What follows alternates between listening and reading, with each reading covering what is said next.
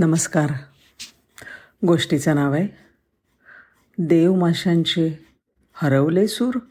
आता देवमासा किंवा व्हेल हा समुद्रामध्ये आढळणारा सर्वात मोठा प्राणी आहे. आणि हा सर्वात मोठा असतो तो ब्लू व्हेल. नव्वद किंवा त्याच्याहून जास्त फुटांपर्यंत तो वाढतो. आणि त्याचं वजन चोवीस हत्तीन एवढं असतं. एक लाख पन्नास हजार किलोंपेक्षा जास्त त्याचं वजन असतं. ऑस्ट्रेलियन समुद्रामध्ये हम्बॅक वेल हा सुद्धा आढळतो. त्याची कमाल लांबी असते साधारण सोळा मीटर. तो काही सगळ्यात मोठा वेल नाही पण पर्यावरणीय आणि आर्थिकदृष्ट्या मात्र तो अत्यंत मौल्यवान आहे. ऑस्ट्रेलियामध्ये युरोपियन वसाहती झाल्या आणि नंतर लवकरच व्हेल हंटिंगला सुरुवात झाली. व्हेल मारणं आणि त्यांच्या उत्पादनांची निर्यात करणं हा तिथला प्राथमिक उद्योग बनला. एकोणीसाव्या शतकाच्या सुरुवातीला ऑस्ट्रेलियन व्हेलर्स लहान बोटींमधनं त्यांची शिकार करत असत. पण एकोणीसाव्या शतकाच्या उत्तरार्धात मात्र हार्पून गन स्फोटक हार्पून आणि वाफेवर चालणाऱ्या व्हेलिंग बोटींच्या विकासामुळे व्हेल मारणं इतकं कार्यक्षम झालं की विसाव्या शतकात व्हेलच्या अनेक प्रजाती नष्ट होण्याच्या मार्गावर आल्या. आता जेव्हा दक्षिणेकडचे ब्लू व्हेल दुर्मिळ झाले तेव्हा ऑस्ट्रेलियन व्हेलर्सनी हमबॅक व्हेलला हर लक्ष करायला सुरुवात केली. आणि एकोणीसशे एकोणपन्नास ते एकोणीसशे बासष्टच्या दरम्यान पूर्व किनारपट्टीवर अंदाजे आठ हजार तीनशे हमबॅक व्हेल्स मारले गेले. नंतर एकोणीसशे त्रेसष्टमध्ये आंतरराष्ट्रीय व्हेलिंग आयोगाने व्हेलच्या शिकारीवर बंदी घातली. पण तरीसुद्धा सोव्हिएत युनियनमधल्या व्हेलर्सने दक्षिण महासागराच्या बहुतांश भागामध्ये बेकायदेशीरपणे व्हेल मारणं चालूच ठेवलं. एकोणीसशे साठ आणि एकसष्ट ह्या दोन व्हेलिंगच्या सीझनमध्ये चोवीस हजार तीनशेपेक्षा जास्त व्हेल मारले गेले. आता मात्र दरवर्षी एप्रिल आणि नोव्हेंबर महिन्यात ऑस्ट्रेलियाची पूर्व किनारपट्टी हम्बॅक व्हेलच्या नेत्रदीपक ॲक्रोबॅटिक करामतींच्यामुळे जिवंत होते. आणि पर्यटकांची तिकडे रीघ लागते. उन्हाळ्यामध्ये अंटार्क्टिकामध्ये क्रील खाऊन धष्टपुष्ट झालेले हे करिश्माई प्राणी उत्तरेकडे प्रजननासाठी दहा हजार किलोमीटरपर्यंत वार्षिक स्थलांतर करतात.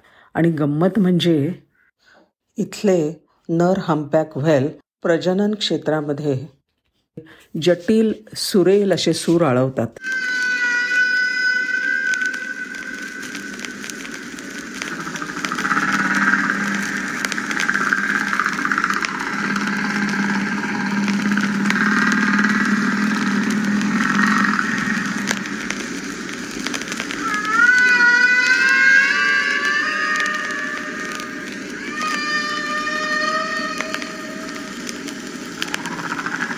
ऐकलत ना गाणं हम्बॅक व्हेलच्या नरांचं.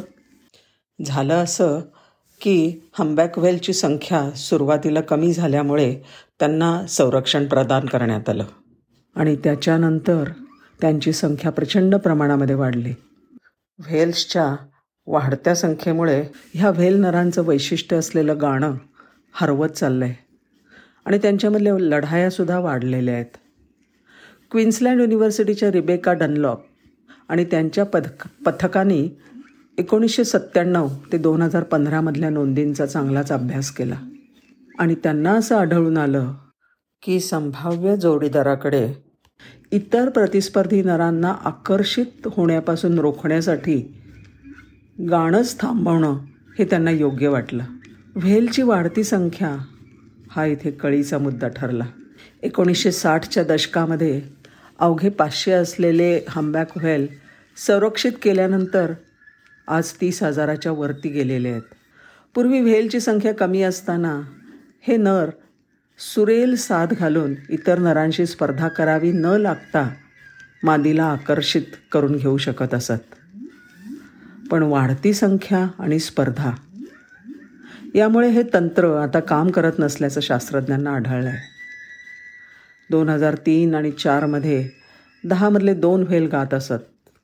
आणि तेच दोन हजार चौदा पंधरामध्ये दहामधल्या एखादाच नर गातो असं शास्त्रज्ञांना आढळून आलं आहे पण आपलं गाणं त्यांनी बाकी पूर्णपणे गमावलेलं नाही आहे फक्त त्यांच्या वर्तनात बदल झाला एवढंच. अजूनही देवमाशांचे सूर ऐकू येतात असं शास्त्रज्ञांनी नोंदवलेलं आहे.